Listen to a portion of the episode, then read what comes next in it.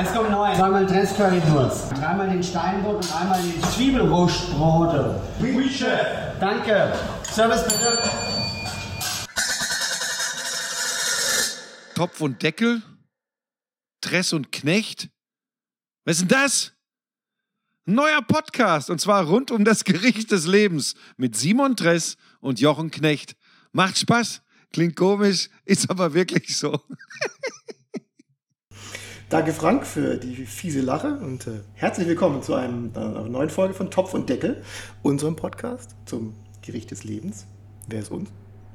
Das ist vor allem Simon Dress, Deutschlands umtriebigster und schwäbischster Biospitzenkoch und Jochen Knecht, der im echten Leben als digitaler Chefredakteur von Automotorsport Essen eigentlich danach beurteilen müsste, ob es ein Cupholder eines Autos passt. ja, danke Simon. So schlimm ist es dann aber doch noch nicht. Ähm, und außerdem sind wir heute in der Überzahl. Zwei Journalistinnen am Tisch. Bist du dir sicher, auf was du dich eingelassen hast? Hoffe ich. Zumindest beim Essen gestern Abend hat es wunderbar funktioniert. Genau das wollte ich hören, Simon. Und deshalb herzlich willkommen und Achtung, Sami Monne, Hosh Omedit, Nathalie Amiri. خیلی ممنون مرسی که اینجا میتونم باشم Das klingt, persisch klingt, oh, herrlich. Nathalie, du sprichst Deutsch, Englisch, Französisch, Farsi und Arabisch, stimmt das? Ja, Du bist Diplom-Orientalistin stimmt auch. eine von Deutschlands renommiertesten Politikjournalistinnen, moderierst seit 2014 den Weltspiegel und das Europamagazin vom Bayerischen Rundfunk. Ähm, hast fünf Jahre das ARD-Studio in Teheran geleitet, äh, bist für diverse Fernseh- und, Preise, und diverse Preise nominiert, bist Mutter eines Sohnes und hast ein viel beachtetes Buch rausgebracht, wobei ich viel beachtet unsinnig finde. Es ist unfassbar gut rezensiert und äh, verkauft worden. Das heißt Zwischen den Welten von Macht und Ohnmacht im Iran. Was mich viel, viel mehr beschäftigt, ist, schläfst du auch irgendwann bei allem, was du kannst und tust? Ich habe heute Morgen einer Freundin am Telefon gesagt, weißt du, ich habe gestern um 8 Uhr morgens ein Live-Interview gegeben, dann habe ich ein Auto abgeholt, dann bin ich in BR gefahren, habe den, den Euroblick moderiert und dann bin ich zwei Stunden hierher gefahren zu Simon Tress in sein Restaurant, um den Podcast für die Urania aufzunehmen und habe dann, glaube ich, sechs Stunden mit ihm gesprochen und dann am Abend gegessen und darüber gesprochen und dann bin ich eben so müde eingeschlafen und ich war so unzufrieden mit mir heute Morgen, weil ich so müde war. Und dann fragte ich sie, ob das normal ist, denn ich mache nur Dinge, die mir gefallen und Dinge, die einem gefallen, dürften einen doch nicht ermüden. Aber das ist nun mal der Mensch und der hat irgendwie eine Kapazität und auch vielleicht ähm, so und so viel Energie und irgendwann ist dann meine Energie schon auch am Ende. Aber ja, ich habe einen sehr inneren, heftigen Antreiber und ähm, denke, es ist nie genug. Merkt man fast nicht. Nathalie, dein Herz schlägt für den Iran ähm, und von da stammt auch dein Lieblingsgericht. Ähm, meine Frau und ich, also Katharina, wir haben, oder Katharina hat heute Nacht, solange wir zwei zusammen hier gesessen sind, im 1950 und äh, das Menü und über deinen Podcast für die Orania gesprochen haben, ähm, hat, sie schon mal angefangen, äh, hat sie schon mal angefangen, ähm, dein Gericht nachzukochen. Und äh, bevor ich jetzt äh, einen Zungenbrecher kriege, würde ich gerne bitten, dass uns das Gericht bitte auf Iranisch nennst. Fessin June. Fesenjun. Ah, Mann. Genau, das ist ein. June heißt übrigens nur alleine Liebling. Ja. Also June kannst du auch sagen, June, Juna. Ohne was davor? Liebling. Toll. Ja. Das ist ein traditionelles Schmorgericht, ne? das eigentlich mit Ente zubereitet wurde. Simon und die Katharina haben es jetzt aber mit Lamm gekocht. Warum, warum Lamm? Also, sie hatten mich ja gefragt und ehrlich gesagt habe ich die schönsten Bilder aus dem Internet rausgesucht und da war eben das Lamm dabei. Aber jeder Iraner wird mich jetzt eigentlich töten dafür, dass ich euch ein Fessinjun-Gericht mit Lamm geschickt habe, weil es eigentlich gar nicht stimmt. Da gehört Ente oder Hähnchen Okay. rein. Aber das haben wir jetzt gesagt und ähm, es waren halt die schönsten Bilder. Ich wollte, dass ihr euch das richtig gut vorstellen könnt, wie das aussehen muss. Weil Fessinjun ist nicht gerade ein Gericht, das in seiner Ästhetik überzeugt. Es ist braun. Ja, also richtig hübsch ist es nicht. Und man muss, Aber es schmeckt. In der Tat, also das war heute Morgen direkt aus dem Bett raus, weil Katharina ist aufgebaut, mein erster Biss heute Morgen. Also ich habe in kein Marmeladenbrot gebissen oder ich habe äh, nicht in, äh, ein Müsli gegessen, sondern ich habe heute Morgen dieses tolle Gericht probiert auf den nüchternen Magen und ich, das fand ich ganz spannend, weil das äh, mir auf einmal dachte, wow, es ist, ähm, es ist wirklich morgen schon, obwohl du nichts gegessen hast, super spannend und nicht abschreckend gewesen, obwohl Nee. natürlich morgen so um halb acht ein Lamm zu essen äh, in einer kräftigen Soße. Darüber werden wir gleich bestimmt mehr erfahren noch. Ähm, aber bevor wir jetzt in dieses wunderbare Gericht, das wirklich eigentlich optisch jetzt Ich muss äh, dazu sagen, zum am Morgen essen. Ne? Also meine deutsche Mutter ist inzwischen so verliebt in die iranische Küche und die hat mir auch das iranische Essen beigebracht, ähm, dass sie morgens Qurm Sabzi löffelt, kalt zum Frühstück, wenn es übrig geblieben ist vom Vorabend. Und Qurm Sabzi ist ein Kräuter aus, ein Topf aus sieben verschiedenen Kräutern mit roten Bohnen und Lammfleisch. Also echt eine krasse Geschmacksexplosion. Und die löffelt das echt am Morgen dann auf. Dann war das eine tolle Fügung eigentlich, gell? Das ist eigentlich schon. Aber ich äh, meine, kalt, kalte Pizza nach einer durchzechten Na- Nacht geht ja auch, auch immer. lecker. Geht auch Ja. immer. Das, ich verstehe das total. Je nachdem, wie durchzecht man. Wir würden gerne, das, ähm, das würde mich ähm, jetzt erstmal sehr freuen, dein Feedback. Und du weißt ja, ich, ich liebe ehrliche Feedbacks. Und ähm, deshalb würde ich sagen, lasst uns mal einen richtig schönen großen Löffel nehmen von unserem. Fissenjun. Fissenjun.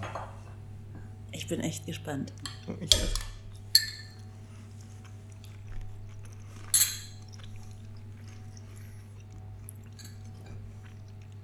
Das ist schon extrem nah dran. Ja? Hammer.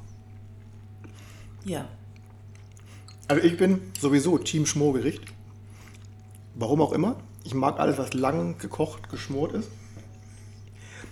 Weil ich finde, es steht für so eine ehrliche, ganz klare, einfache Küche.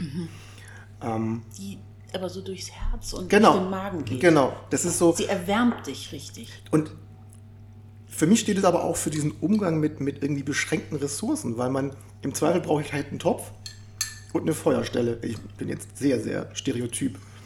Ähm, ist das so ein bisschen auch die Idee oder prägt es auch so ein bisschen die Küche im Iran? Also ich habe ja oft, kann eigentlich immer zu allem was sagen, aber das kann ich dir gar nicht so sehr sagen. Warum die Küche so ist, wie sie ist. Ich weiß, dass sie unterschiedlich ähm, jeweils geografisch sehr stark geprägt ist. Also im Süden ist man sehr scharf. Und die persische Küche ist eigentlich gar nicht scharf. Im Norden isst du unglaublich viel Knoblauch. Ähm, eingelegten Knoblauch, sieben Jahre eingelegter Knoblauch. Wahnsinnig lecker. Und was total spannend ist, die Luftfeuchtigkeit ist so hoch im Norden Irans, dass du, wenn du den Knoblauch gegessen hast, nicht riechst danach. Es wird alles verdünstet.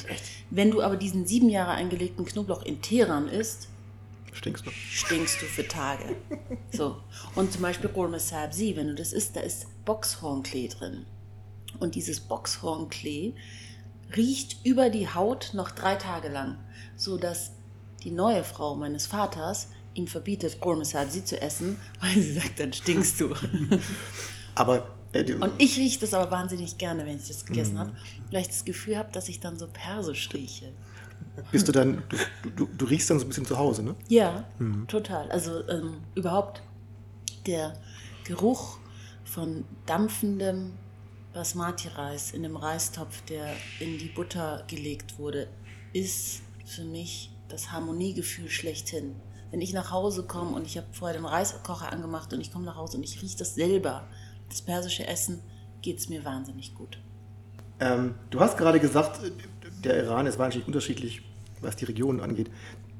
Du kannst im Iran irgendwie Skifahren ans Meer, das ist krass, ne? gleichzeitig an einem Tag. Genau. Also du hast Schnee. Ähm, wir sind ja, ich habe ja sechs Jahre auch durchgehend im Iran gelebt, ähm, schon bevor ich ähm, dann die äh, Büroleitung des ARD-Studios übernommen habe. Aber in diesen sechs Jahren war unsere Freizeitbeschäftigung am Wochenende im Winter Skifahren, was ich überhaupt nicht nach, also was viele nicht nachvollziehen können oder überhaupt nicht wissen, dass man in Teheran einfach die genialsten Skipisten hat, vier Kilometer lang und du bist relativ alleine auf den Pisten, also unter der Woche, weil eben Skifahren jetzt nicht so populär ist und vor allen Dingen auch schon teurer im Vergleich. Ähm, also für die, für die m, gesamte Bevölkerung, aber im Vergleich zu Deutschland wahnsinnig günstig. Da kostet halt irgendwie so ein Cheat-Ticket, weiß nicht, 4 Euro oder so. Und Aber wenn du hier in Deutschland jemanden fragst, was dir zum Iran einfällt, ist das letzte, ich schwöre es dir, das letzte Skipiste, ja. Ja. Und es ist ein Traum. Es ist wirklich ein Traum. Was mir aufgefallen ist, Nathalie, äh, Granatapfelsirup. Mhm. In fast jedem äh, persischen Gericht ist Granatapfel drin, Mhm. in Sirup. Und wo ich heute Morgen dann, der den ersten Bissen genommen habe, ist mir eigentlich brutal diese Säure aufgefallen. Mhm.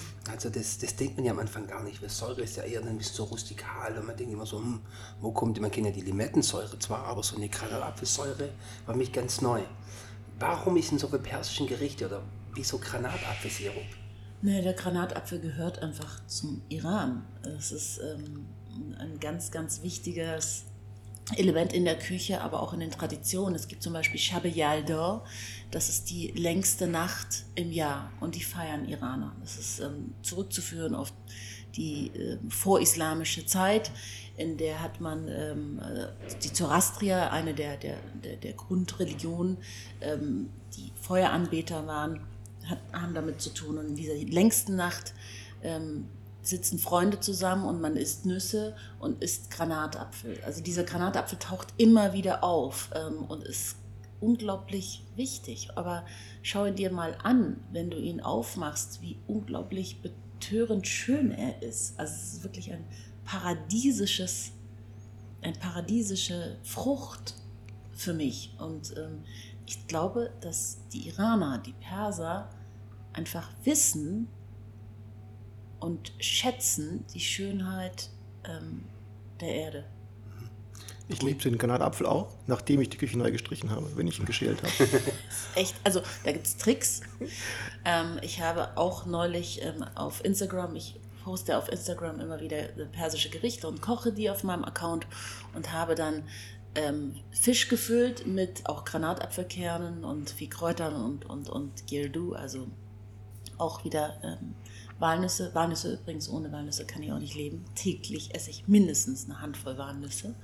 Ähm, und dann haben mich natürlich über Instagram ganz viele Perser darauf aufmerksam gemacht, dass ich natürlich den Granatapfel total falsch gesch Natürlich. geschält habe und auch total falsch ge wie nennt man das, poolt habe. So, und man muss eigentlich erst draufklopfen und dann lösen sich so ein bisschen die Kerne von der Schale und dann geht es viel leichter so. Aber ich schaue auch danach aus wie Sau. Wir sind ja, wir haben einen Bildungsauftrag, ne? Also, ähm, die- der Kann ich noch einen Farbstoff, Löffel nehmen? Unbedingt. echt- also der Farbstoff des Granatapfels wurde auch für die, fürs Färben von Orientteppichen verwendet. Ich wusste das nicht. Jetzt wisst ihr es auch.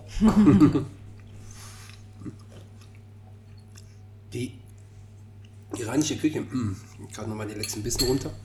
Die iranische Küche ist ja eigentlich wirklich eine sehr, ich kann sagen, eine Slow-Food-Küche eigentlich. Es ist sehr viel Schmorsachen, es ist ja auch eine sehr, eine sehr tiefe Küche, was ja auch schmecken. Ist zwar kräftig und herzhaft, natürlich auch leicht, aber gibt es eigentlich auch in, im persischen Bereich im iranischen Bereich auch Küche, auch äh, Fastfood.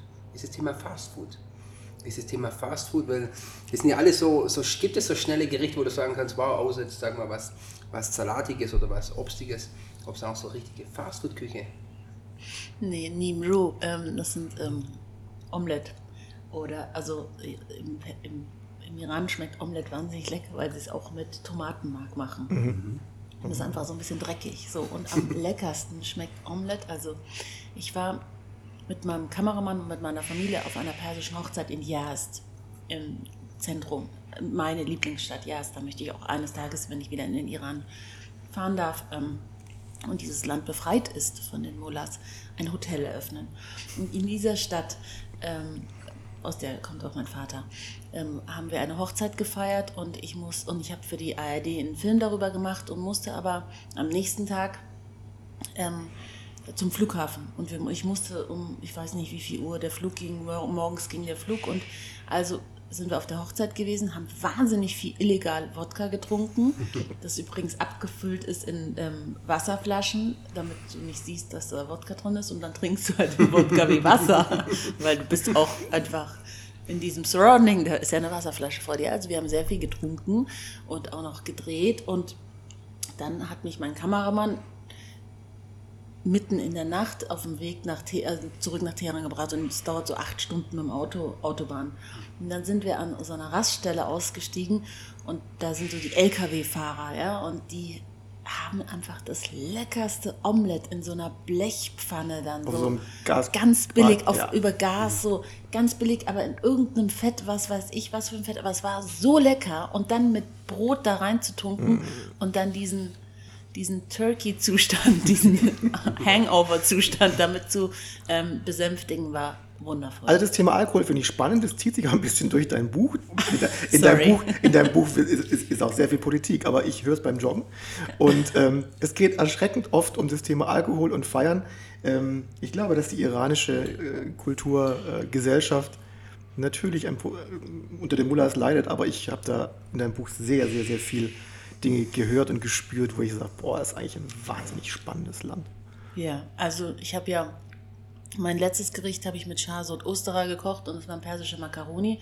Und dann haben wir ein Glas Wein getrunken, als wir darauf warten mussten, dass die Kruste zu Kruste wird.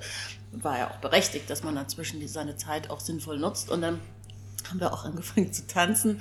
Und dann hat jemand auf Instagram gepostet, warum müssen Iraner eigentlich immer tanzen? So, aber es ist nun mal so. Also das ist in unserem Blut drin. Und wenn Musik beginnt, dann müssen wir tanzen. Und ich war auf Konzerten im Iran und zu Beginn der Islamischen Revolution 1979 war Musik komplett verboten und man durfte überhaupt gar nichts. Dann wurde sukzessive immer mehr erlaubt und inzwischen sind auch Popkonzerte erlaubt, aber man muss dabei sitzen und darf sich nicht bewegen.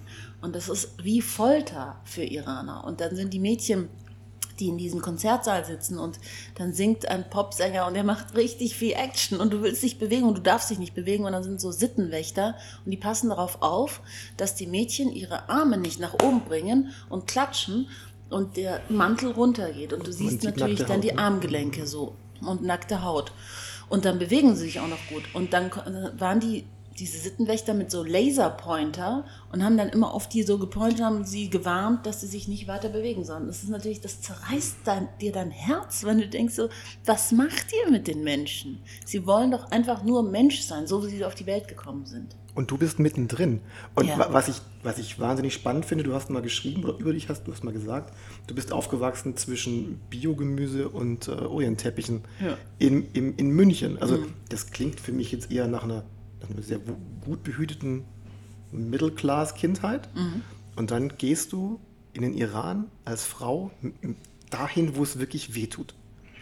Ja. Woher kommt dieser Mut? Woher kommt dieses, also wenn man, wenn man deine, auch deine, deine TV-Beiträge sieht, ähm, ich hätte mich das meiste nicht getraut. Naja, wenn man eine gute Kindheit hatte, in der man viel mitbekommen hat und viel Energie und viel Zuversicht und viel Lebensmut einfach schon durch die Eltern geschenkt bekommen hat, hat man vielleicht die Kraft, dann genau das zu machen. Ähm, ich bin sicher auch nochmal mit einer besonderen, ähm, mit einem besonderen Drang auf die Welt gekommen, dass ich was Sinnvolles machen möchte und, ähm, und dadurch, dass ich dann in diese Welt auch durch meinen Vater hineingeboren wurde, war der Schritt nicht mehr so groß, ihn zu wagen. Und ich habe einfach das Gefühl, dass wir wachsam sein müssen. Und wenn ich diese Energie und den Mut habe, dann habe ich nun mal die Aufgabe, aus den Ländern, aus denen nicht sehr viele Menschen berichten wollen, zu berichten. Also mein nächstes Projekt ist Afghanistan. Und also alle meine Freunde schlagen schon die Hände über dem Kopf zusammen. Aber wer, wenn nicht ich? Also wer soll denn sonst gehen, wenn sich niemand traut und wenn alle die Hände über dem Kopf zusammenschlagen und sagen, mach das doch lieber nicht und es ist doch so gefährlich und das musst du doch nicht machen. Aber da gibt es wahnsinnig viele Menschen, die darauf warten, dass wir ihre Geschichten erzählen und ihre Psyche erkennen und sie ein bisschen detaillierter beschreiben als in zwei Minuten Beiträgen. Und ich möchte diese, diesen Respekt den Menschen auf der anderen Seite der Welt geben. Respekt, Wow. schönes Thema. Ja, also echt. Wahnsinn. Ich versuche trotzdem den, den Swing noch mal zum Essen, ähm, weil Mhm. ich es in dem Gericht mitverarbeitet ist, dieses Gewürz. Ich sage jetzt Advia, Mm, Advir, ja. das ist, also das ist ja So so. Un- Universalgewürz. Ne? Also Ja. da, da kann, da kann drin sein schwarzer Pfeffer, Zimt, Koriander, Kardamom. Und offensichtlich hat das jede Familie, jede Region anders. Das klingt so ein bisschen nach so privates Maggi. Ne? Jeder hat Nur viel leckerer als Ja, also, und, und viel, viel leckerer. Und es ist immer so ein bisschen gelb. Ähm, es ge- gehört auch in jedes, in jedes Gericht, ne? Ja, also Kurkuma, Safran, ähm, Kreuzkümmel, das sind so die, die Grundelemente in der persischen Küche. Und es ist ganz verwunderlich, weil gerade dadurch, dass ich auf Instagram jetzt so viel gekocht habe, denke ich mir manchmal, irgendwie ist es immer wieder dasselbe. Es ist gar nicht so eine große Kunst, persisch zu kochen. Aber eben die Zeit macht's aus. Diese stundenlanges, dieses stundenlange Kochen. Dadurch ergeben die Gewürze zusammen mit den Zutaten einfach so eine himmlische Einheit. Das ist, also ich habe das, ähm, dieser Mix, wo du gesagt hast, mit dem Kreuzkümmel und auch diese Kombination mit, mit dieser Vielfalt, ähm, was mich so in diesem Gericht so brutal fasziniert hat heute Morgen auf den nüchternen Magen, das ist für mich immer noch so ein bleibender Eindruck, weil ich ähm, das äh, probieren wollte, war einfach trotzdem diese Geschlossenheit. Das heißt, es ist trotzdem, und es ist so schön, wie du es vorher erzählt hast, mit, mit der Gesellschaft jetzt im Iran, und zwar irgendwie sitzen sie im Gefängnis, aber ähm, also eigentlich wirklich gefangen, sagen wir auch in sich selber. Ja, sie müssen verborgen Kleider tragen, sie dürfen nicht feiern gehen. Sie, ja, sie sind im Endeffekt eingesperrt. Und, und, und für mich ist es so, dieser Charakter von diesem Gericht eigentlich, das ist nicht, auch nicht provozierend, sondern es ist so, es ist so echt. Es sind so Kräuter, die ineinander harmonieren und die nicht, sagen wir, wie in der asiatischen Küche oder auch in der, in der, in der deutschen Küche so ein bisschen so in das, in das eine oder das andere gehen, sondern es ist eigentlich so eine, ich sag mal, eine gesunde Mitte. Und das ist auch so, so, so was, was, was mich da so ein bisschen auch ähm, so heute Morgen auch so fasziniert hat, ist einfach auch, dass es, dass es funktioniert, Aromen zueinander zu verbinden, ohne dass es zu polarisierend ist. Genau. Es ist nicht aufdringlich. Richtig. Es umarmt dich. Richtig, ja. Es Ja. ist liebevoll. Das Ja. hat mich gerade so ein bisschen auch gefesselt, wo du erzählst auch gerade von den Konzerten eigentlich, dass man trotzdem sagt, wow, sie sind aber in sich drinne, sind die Menschen einfach trotzdem sowas von frei und, und kämpfen. Und deshalb äh, finde ich es auch so mega beeindruckend, dass du dich wirklich wieder auf die Reise machst, genau diese Sprachrohr für diese Menschen in diesen Welten, ob jetzt im Iran oder auch in Afghanistan zu sein. Und da ist für mich auch die Frage, hat es in so einer Gesellschaft auch Platz für Gedanken zum Thema Nachhaltigkeit, das Thema Tierwohl, das Thema auch Veganismus? Wie, wie hat in, in der Gesellschaft, wo gerade das Thema, wie hier in Deutschland, Thema Klimawandel, das Thema, wie gesagt, Veganismus und alles, was gerade uns antreibt, ähm, hat es Platz und hat es Gehör und darf man es aussprechen? Also, ich glaube, wenn ich es vergleiche zu dieser anderen Welt, Iran, in der die Menschen gerade unglaublich leiden unter Sanktionen, unter ähm, Armut und ähm, wirklich wirtschaftlicher, katastrophaler Lage, ist es ein Luxusgedanke, den wir uns hier ähm, inzwischen gönnen und der hier ja auch immer hipper wird und auch ähm, mh, sehr angesehen und eigentlich sollte man sich nachhaltig verhalten, wenn man auch in der Gesellschaft was zu sagen hat und auch ähm, als Vorbild ähm, gelten möchte. Im Iran ähm, hat mir bei meiner letzten Reise der Taxifahrer gesagt, ähm, schauen Sie, das letzte Mal waren wir 2009 auf der Straße in Millionenstärke, ähm, weil wir mehr Freiheit wollten. Das nächste Mal werden wir auf die Straße gehen, weil wir Hunger haben. Und der Zustand ist erreicht. Also ein Viertel der Iraner hat laut einer Umfrage im letzten Jahr kein Fleisch mehr gegessen. Da geht es aber nicht um Nachhaltigkeit, sondern um Armut. Und ähm, ich glaube, wenn du nicht weißt, wie du deine Kinder ernähren sollst und wenn du drei Tage Jobs hast, um irgendwie Geld nach Hause zu bringen, um irgendwie zu überleben, dann denkst du nicht nach, ob das jetzt nachhaltig ist, was du isst oder nicht. Hauptsache du überlebst. Ja. Ganz klar. Das ist, das Aber diese Rückbesinnung zu einer, äh, zu einer, also Ernährung ist im Iran wahnsinnig wichtig und ähm, die Grundkonstellation der Zutaten und Essen ist sehr verankert in der Gesellschaft. Also man teilt alle Nahrungsmittel in Garm und Salt ein, warm und kalt, Yin und Yang. Und die gesamte ayurvedische Küche ist eigentlich ursprünglich im Iran entstanden. So, und man hat ein sehr großes Bewusstsein, was esse ich. Also Fesenjun ist kein Gericht für den Sommer. Ähm, und Fesenjun ist ein sehr, sehr warmes Gericht. Also Gyam, also Yin und Yang be bezogen warm. Das heißt, man sollte dann dazu auf jeden Fall irgendwas ähm, noch essen, was zum Beispiel Sola de Shirazi, Gurken, Gurken, Tomatensalat mit Zitronen, dass du dieses, diese Den Wärme wieder hast. ausgleichen kannst. Genau. Du kannst zum Beispiel nicht Fisch, Knoblauch und Weißwein essen, weil dann kriegst du, dann fällt dein ähm, Blutzucker und dann kriegst du Larsisch, also dann fängst du an zu zittern und hast einfach irgendwie zu wenig ähm, Kraft. Und dann geben sie dir zum Beispiel, wenn das passiert, und es passiert im Iran auch viel häufiger mir als zum Beispiel in Deutschland, dann geben sie dir heißes Wasser mit ähm, Kandiszucker und Safran, weil es ist wieder warm und das gleicht dann diese Kälte in deinem Körper aus. Also da, dieses Bewusstsein für Zutaten, wie sie wirken in deinem Körper, ist enorm verankert bei Iranern. Und ich glaube, das ist auch das eigentliche, worum es gehen sollte. Also, ähm, Buzzwords, Nachhaltigkeit, Veganismus, alles schön und gut. Aber am Anfang muss die, das Bewusstsein stehen. Der Rest kommt dann, glaube ich, von alleine. Aber ich glaube, das ist auch für uns das Wichtige. Wir müssen mehr aus diesen Kulturen lernen, weil wir einfach den Luxus und Überfluss haben. Und äh, das wird ja auch gesagt, es geht um das nackte Überleben, aber es ist trotzdem eine Harmonie da. Und ähm, ich glaube, das ist das Wichtigste, dass, ähm, dass ja unsere Gesellschaft einfach eigentlich mehr und wir müssen uns einfach in den Kulturen noch mehr bereichern im, im Geiste. Denn genau das ist ja das, was unserer Gesellschaft fehlt. Dass wir einfach diesen Überfluss haben und eigentlich nicht mehr dieses, dieses wärmende Gefühl kennen durch diesen Überfluss. Ja, und gerade wie wir uns ernähren, ne? wir, wir leben in dieser schnellen Gesellschaft, wir haben keine Zeit und dann gerade Fast Food hier und dann da schnell nochmal irgendwie hm, was Fertiges aus dem Supermarkt mitgenommen und aufgewärmt. Jetzt, wenn ich darüber spreche, das gibt es überhaupt nicht im Iran. Also sehr, sehr wenig, äh, weil du wirklich immer mit frischen Zutaten kochst. Da spielen Kräuter eine unglaublich wichtige Rolle. Wir essen, ich auch in Deutschland, zu jedem Essen Kräuter.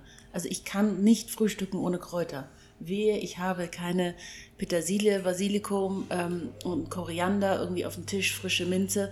Und das esse ich zu allem. Also zum Käsebrot und zu, es kommt einfach auf alles drauf. Ja. Kräut, Kräuter und Gewürze sind ja nicht nur Geschmack im Mund, das ist ja auch Nase. Was riechst du, wenn du an den Iran denkst? Also mh, schon auch leider Diesel von den Straßen. Das ist jetzt nicht so sexy, aber es ist Diesel. Es ist ähm, ein Gefühl, das entsteht durch den Geruch, wenn es zum ersten Mal regnet. Regen ist ja auch ähm, im Iran etwas sehr Positives, anders als hier, wo wir sagen, oh, wieder Regen. Im Iran freust du dich unglaublich über jeden Regenfall. Dadurch empfindest du auch so eine Dankbarkeit ähm, dem Wetter gegenüber. Und das ist auch wieder so eine Rückbesinnung, wie wichtig das Wetter ist für unsere, für unsere Zutaten, für unsere Pflanzen. Wie, also Iran steht jetzt gerade vor der größten ähm, Dürrekatastrophe in den letzten 50 Jahren. Das Land ähm, vertrocknet gerade und ähm, das ist natürlich verheerend für die ganzen Landwirte, für die Bauern. Und ähm, diese Mischung von Gerüchen, also diese, ähm, dieser Reisgeruch, ähm, der natürlich auch etwas mit meiner Familie zu tun hat und mit dieser Harmonie. Also ganz viele Menschen haben gesagt, wie kannst du jeden Monat in den Iran fahren und das ist so gefährlich. Und ja, da ist dieser Geheimdienst und der hat mich Ausreise gesperrt, der hat mir meinen Pass weggenommen, die haben mich ähm, ähm, bedroht und, und, und, und, und ähm, weggesperrt. Aber da ist eben auch meine Familie, bei der ich auf dem Boden sitze und einfach komplett die, die innere, hm, also eine innere Ruhe verspüre. So alles ist gut. Und dann riecht man eben das Essen, das aus der Küche kommt. Und sie fr- fressen dir einen frischen Orangensaft. Und dann kommen sie mit dem Tablett an und setzen, legen es dir auf den Boden und da sitzt du im Schneidersitz auf dem Teppich und dann fühlst du dich einfach wohl. In deinem Buch gibt es dieses schöne Bild ähm, unterm Tisch mit dem Tischtuch bis zum Boden mit deiner Cousine. Mit meinen Cousinen. Ja. Genau, und ihr spielt äh, Spiele unterm Tisch, Hook. während außenrum das Leben tobt. Äh, äh, kann sich, glaube ich, jeder vorstellen, wie das ist. Das ist dann einfach zu Hause, da ist dann einfach Ja. geschützter Raum, egal was drumherum sich so abspielt. Ja. Hat ja. mich wahnsinnig beeindruckt beim, beim Hören, weil ich sofort wusste, zack, ah, genau. Kann jeder nachvollziehen. Ähm, aufgewachsen bist du in München. Du bist, du kochst ähm, Persisch, hast du gesagt. Hast du, hast du dieses ganze Thema ähm, süßer Senf, äh, Weißwurst, hast du diesen, diesen deutschen Teil der Ernährung übersprungen oder blendest du den bewusst aus? Nee, überhaupt nicht. Nein, er ist ja auch wunderschön, aber er ist einfach nicht Bestandteil meines Lebens. Ähm, deswegen freue ich mich immer wahnsinnig, wenn ich dann irgendwo mal zum Beispiel Wild- und Preiselbeeren und Serviettenknödel bekomme, weil es ist einfach nicht mein Teil. Also ich, ich bin damit nicht aufgewachsen. Meine deutsche Mutter ähm, war einfach verliebt von Anfang an in meine persische Familie. Die hat dort die Liebe bekommen, die sie bei ihrer deutschen Familie wohl nicht so sehr bekommen hat. Und sie hat sich auch verliebt in die persische Küche und deswegen bin ich in München einfach mit persischer Küche und mit persischen Gerichten aufgewachsen. Und meine Mutter hat auch gemerkt, dass alle Gäste es wohl irgendwie toller finden, wenn sie ja, Fessenjun macht, anstatt Kohlrouladen und dass die Gäste so wahnsinnig gerne wiederkommen und so viel über ihre Kochkünste sprechen. So, und ähm, damit bin ich aufgewachsen. Und ähm, das ist gar kein bewusstes Wegschieben, aber das bin ich halt nicht. Hm. Hast du das dann an deinen Sohn weitergegeben? Ist der auch so? Aber übrigens habe ich immer Weißwürste und ähm, Hindelmeier Senf äh, nach Teheran mitgenommen für meine Teamkollegen, weil die unbedingt mit mir Weißwurstfrühstück essen wollten. Dann habe ich am Flughafen noch frische Brezen gekauft. Nur das Bier hat uns gefehlt. Hm. Aber, so. aber das haben wir, das ist eben das. Also ich habe immer das ausgeglichen, was ich nicht hatte. Also als ich in Teheran war, habe ich unglaublich die Wiesen vermisst und habe mir dann den Wieseneinzug ähm, angeschaut und habe mir Salami nach Teheran mitbringen lassen. Ähm, und wenn ich in Deutschland bin, esse ich halt überhaupt keine Salami, sondern Schafskäse und Kräuter. Und da ich dann wieder diese Sehnsucht in den Iran aus damit. Wahnsinn. Ja, wir, wir hatten es ja gestern auch davon, sagen wir, von der Geschichte hier im 1950, um die 71 Jahre, äh, die wir hier drinnen machen. Und ähm, wie war das denn für dich? Ich habe ja gestern von meiner Kindheit erzählt, vier Brüder und auf dem Biohof und äh, außenrum natürlich keine Biohöfe.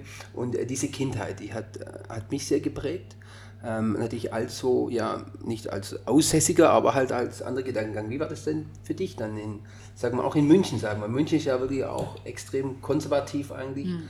Du hast ja, das hast du uns ja heute Morgen auch erzählt, die Waldorfschule besucht, mhm. also die Gedanken des Rudolf Steiner, das hat uns natürlich, verbindet uns zwei natürlich, yeah. die Gedanken. ähm, wie war das so für dich? Ich sag mal, ja, ich sag mal, ich bin ja nicht hier auf dem Land, München ist eine Millionenstadt, aber, aber wie war das in deiner Kindheit? Also ich sehe meine Kindheit als eine Traumkindheit an. Es kann sein, dass ich das verklärt sehe und wenn ich nicht ein positiver Mensch wäre, könnte ich vielleicht alles negativ genau aus derselben Perspektive erzählen. Aber ich sehe es positiv. Es war, ja, wir waren, natürlich, ich war auf der Waldorfschule, ich habe einen persischen Vater, ich habe nicht zur Münchner Schikaria-Gesellschaft gehört, aber ich habe das nie als negativ empfunden, sondern immer als unglaublich bereichernd, diese zweite Kultur zu haben, diese ständigen iranischen Gäste bei uns. Und mein Vater hatte ja auch ein Perserteppichgeschäft mitten in München. Da war dann auch nochmal klein Teheran. Dann kamen dann die ganzen Iraner, dann kamen aber auch Deutsche. Und dann saß mein Vater, der ist unglaublich ähm, gastfreundschaftlich und hat immer, immer Datteln und Pistazien und Kaviar und Safran und den besten Schwarztee der Welt in seinem Büro gehabt, in seinem Geschäft gehabt und hat es auch allen Menschen angeboten. Und dadurch hat er auch die Deutschen in unser Leben mit reingenommen, mhm. so am Isartor. Und ähm, sie empfanden es auch als Bereicherung. Ich habe ja in dem Buch auch meinen Vater in Bezug, in, im Zuge des Schreibens habe ich ja meinen Vater gefragt, sag mal, Papa, weil natürlich viel jetzt von Rassismus die Sprache ist, wurdest du irgendwie ja rassistisch angegriffen? Und er sagte nein. Er hat das nie so empfunden, aber vielleicht, ähm, weil schon auch er sehr positiv auf die Deutschen zugegangen ist. Und meine Mutter hat mir neulich eine Geschichte erzählt, dass sie mit meinem Vater, meine Mutter kommt aus Hof, mhm. und ähm, das ist ja noch mal mehr konservativ. Also ich meine, das ist ja München noch eine Weltstadt dagegen. Und meine Mutter ist mit meinem Vater in den 70er Jahren auf ein Familienfest gegangen und hat dann ihren Eltern, ohne sie vorzubereiten, gesagt, äh, Mama, das ist übrigens mein Mann. Also mit dem, den werde ich heiraten. Und ähm, ihr Vater ist aufgestanden, hat die, Mutter, die Hand der Mutter genommen und ist gegangen. Und meine Mutter ähm, ist dann am nächsten Tag hingegangen zu ihnen und hat gesagt, wisst ihr was, das wird mein Mann werden. Wenn ihr das nicht akzeptiert, dann können wir uns eben nicht mehr sehen. Und ein Jahr später dann hatten sie ein Jahr keinen Kontakt. Und ein Jahr später sind meine Großeltern dann zu uns nach München gekommen. Und inzwischen sagen sie, es ist der beste Schwiegersohn der Welt. Aber mein Vater hat es ihnen nie krumm genommen. Er hat es einfach akzeptiert und hat gesagt, das ist jetzt so und das ist kein Problem. Und er hat sie dann wieder aufgenommen in seine Arme. Und sie haben sich sehr wohl gefühlt in seinen Armen. Ach, schön. Ah, wunderbar, toll. Das war jetzt ganz schön viel Orientalistik. auf dem Teller und im, ja. und im Kopf. Ähm, bevor wir auf die Zielgerade ähm, kommen, Nathalie, vielleicht kannst du uns mal mitnehmen, wie es bei dir weitergeht. Kann es ein Zurück in den Iran für dich geben oder machst du erstmal nebenher ein persisches Kochbuch? Also ja, dafür habe ich schon eine Struktur geschrieben. Es gibt schon eine Excel-Tabelle mit den ganzen Gerichten und den Geschichten mm, für das persische Kochbuch, aber ich glaube, dass jetzt noch die Zeit ähm, nicht reif ist für ein Kochbuch. Ich glaube, ich muss noch ein bisschen über Politik sprechen. Und weil ja nicht so viele jetzt nach Afghanistan wollen, ist es eben mein ähm, nächster Plan, nach Afghanistan zu, zu gehen und zu sehen, ähm, was ist, wenn jetzt alle weg sind am 11. September und wie es diesem Land geht. Ähm, gestern wurde eine Journalistin, ähm, die nach ihrer TV-Show in ihr Auto stieg, ähm, zerfetzt von einer Autobombe, die die Taliban in das Auto gelegt haben. Ähm, das wird die Zukunft jetzt wohl sein und ähm, da möchte ich hinschauen, denn wir haben eine Mitverantwortung. Wir waren da 20 Jahre und haben nichts bewirkt. Und jetzt gehen wir. Das ist in der Tat ein bitteres, ein sehr bitteres Thema. Wir machen zum Schluss aber was das Gegenteil von was Bitterem. Wir Ja. haben ein kleines Spiel, das nennt sich Küchen-ABC. Wir haben 26 Kärtchen, die sind vor dir ausgebreitet. Du ziehst bitte 10 Stück. Ich habe aufgegessen. Ne? Das ist ganz brav. Es war wirklich toll. Also ich muss jetzt nochmal, wir haben nicht über das Gericht, also es ist wirklich, die Konsistenz ist richtig, die Farbe ist richtig. Der Geschmack ist eigentlich, je mehr ich es esse, auch immer mehr nahe der Perfektion. Also ihr seid echt gut. Und ich habe dir erzählt, ne? Tim Raue und, nee, wie? Raue? Raue. Tim Melzer und Tim Rauer. Tim Raue, Die, heißen die, be- die beiden Tims, genau. Ach so, haben ähm, neulich in diesem Kitchen Impossible ähm, zwei persische Gerichte nachkochen müssen und die sind so durchgefallen. Die Iraner haben gesagt, das hat irgendwie gar nichts damit zu tun. Und wir haben uns das angeschaut, was sie gemacht haben und dachten so, oh Gott. Und ich hatte ein bisschen Angst, dass es heute so sein wird, dass es nicht schmecken wird. Und ich muss es sagen, weil ich bin ein ehrlicher Mensch und ich kann nicht lügen.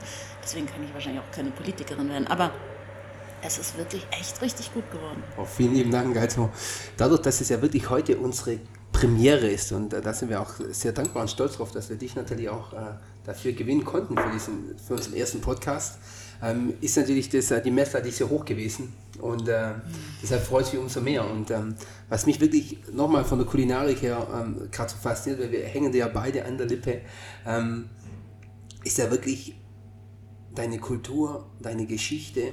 Und wenn man das dann mit dem Gericht zusammen isst, dann, dann macht das alles eine, ja, das macht das macht's rund. Das macht wieder, ja, das, das schließt den Kreis. Auch wo du gerade, wie gesagt, von deinen Großen erzählt hast, von deinem Vater erzählt hast, auch einfach trotzdem diese, trotzdem diese Offenheit, aber nicht dieses zu polarisierende, sondern einfach dieses Echte.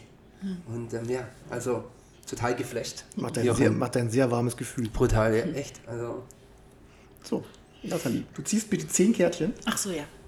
gibst die dem Simon und Simon stellt dir dann die dazu passenden Fragen. Du guckst aber nicht drauf. Nee. Die Idee des Küchen-ABCs sind es, ähm, aus Wortpaaren deine Antworten rauszukriegen und mal so ein bisschen abzuleiten, was du, was sich dahinter verbergen könnte. Ähm, also Wortpaare heißt. Hund oder Katze, Bratwurst oder Baklava. Da denke ich aber auch in Kalorien. Auch das. So, haben wir 10? ja, haben Und wir. los geht's. Okay, wir ziehen mal die hier raus. Roastbeef oder Rittersport? Roastbeef. Wieso kein Schokoladenmensch? Äh, also nach dem Essen schon, aber wenn es nur eine Auswahl gibt, auf jeden Fall Roastbeef. Roastbeef ist richtig lecker. Schönes rosa, rosa gebraten? Ja, Sehr gut. mit frischem Meerrettich.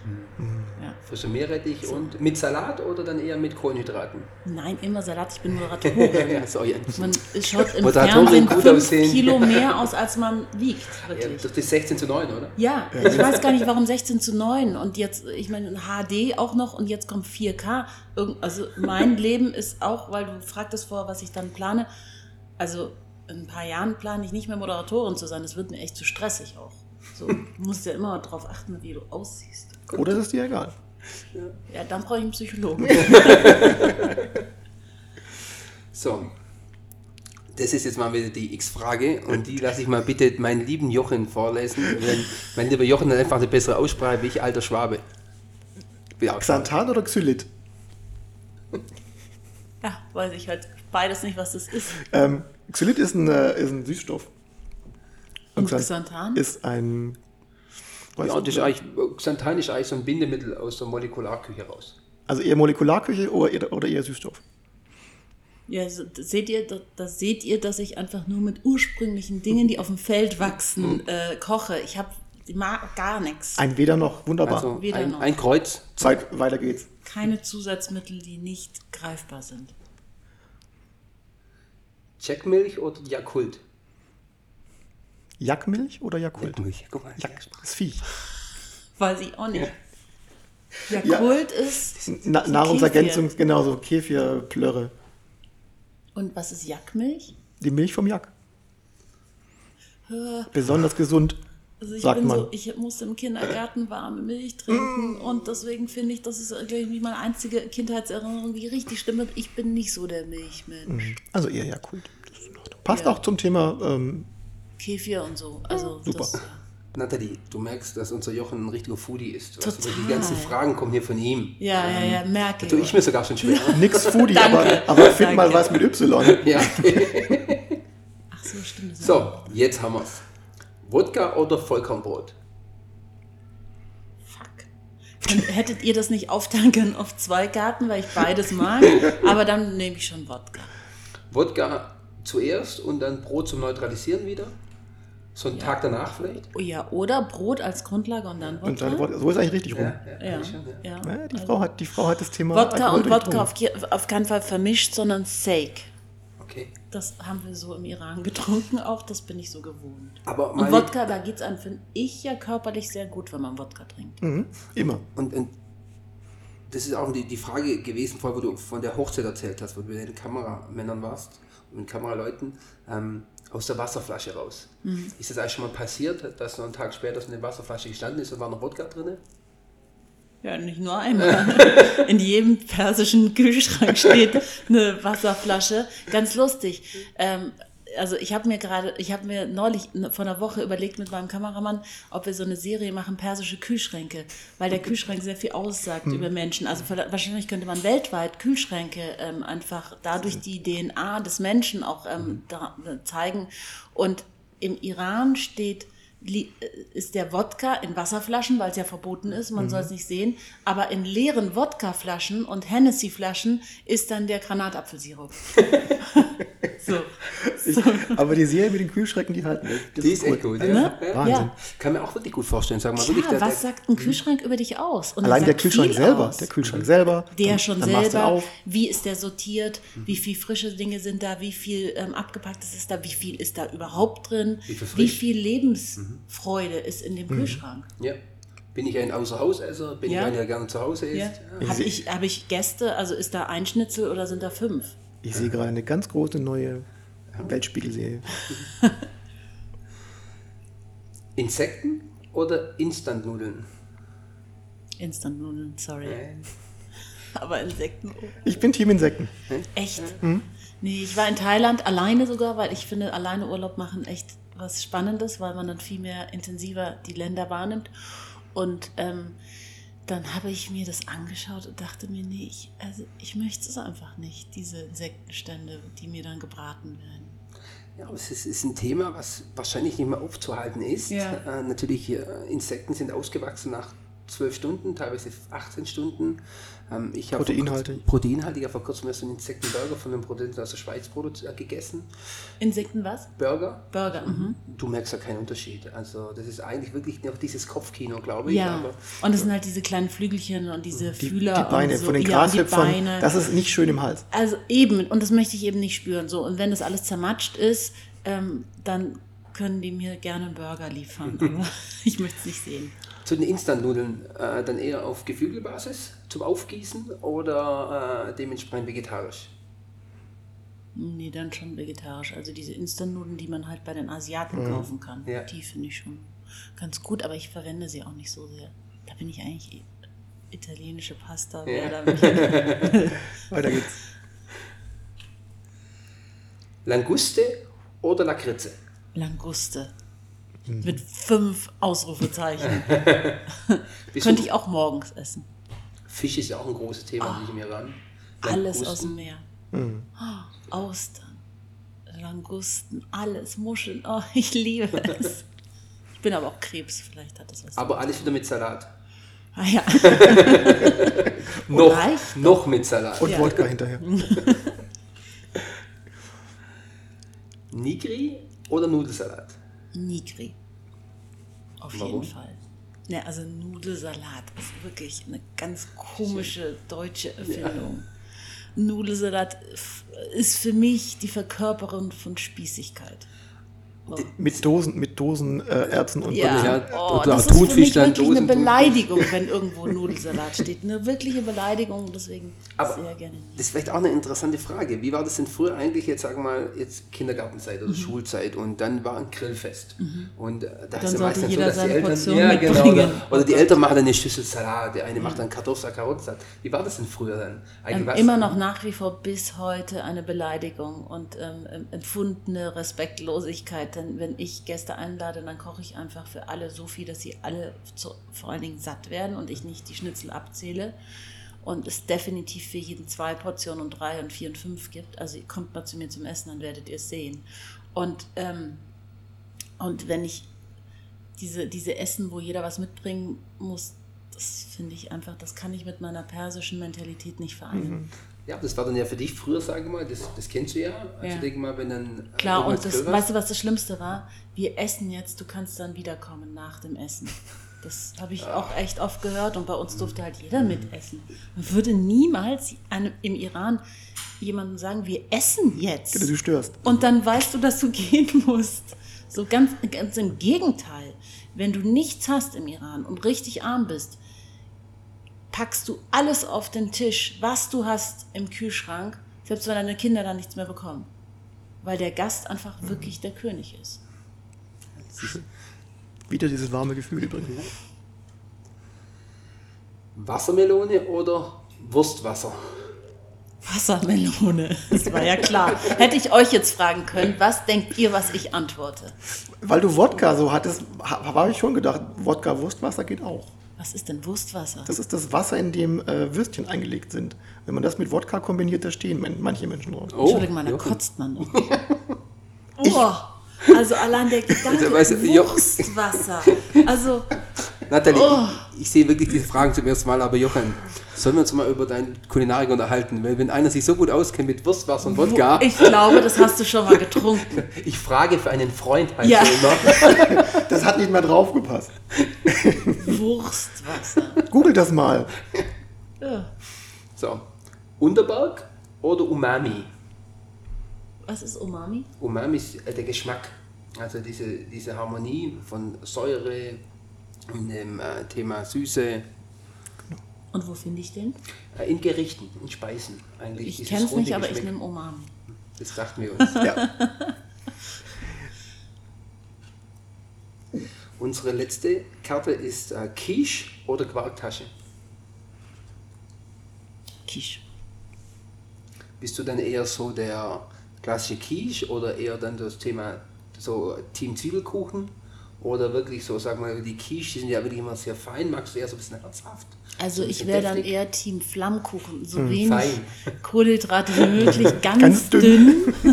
so und dann aber sehr gerne deftig, herzhaft. Cool.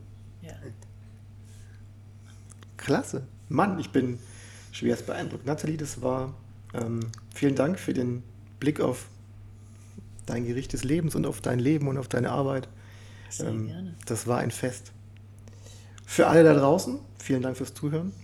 Wenn es euch gefallen hat, dann abonniert uns bei der Podcast-Plattform eurer Wahl. Lasst uns eine positive Bewertung da. Empfehlt uns weiter, meldet euch direkt bei uns. Ihr erreicht uns unter topf und deckel at gerichteslebens.de. Ich sage danke. Ich sage danke, liebe Nathalie, danke in diese wunderbaren Einblicke. Und wenn du dein Hotel im Iran eröffnest, ich sage dir schon zu, bei der Eröffnung würde ich gerne kochen. Wirklich. Oh ja. Ich Also, würde ich hoffe, ich würd werden- alles essen, was er kocht. Okay, jetzt müssen wir nur noch dafür sorgen, dass die Mullers gehen. Das schaffst du auch noch. Okay. Vielen lieben Dank. Schön, dass du bei uns warst und schön, dass du uns auch mit deinen Gedanken bereichert hast. Vielen Ich lieben Dank. danke euch für euer wunderschönes Format. Danke, danke. Und äh, ich würde sagen, wir holen uns noch einen Nachschlag. Sinne, ein reicht nicht. Euch allen da draußen einen wunderschönen Tag und bis bald.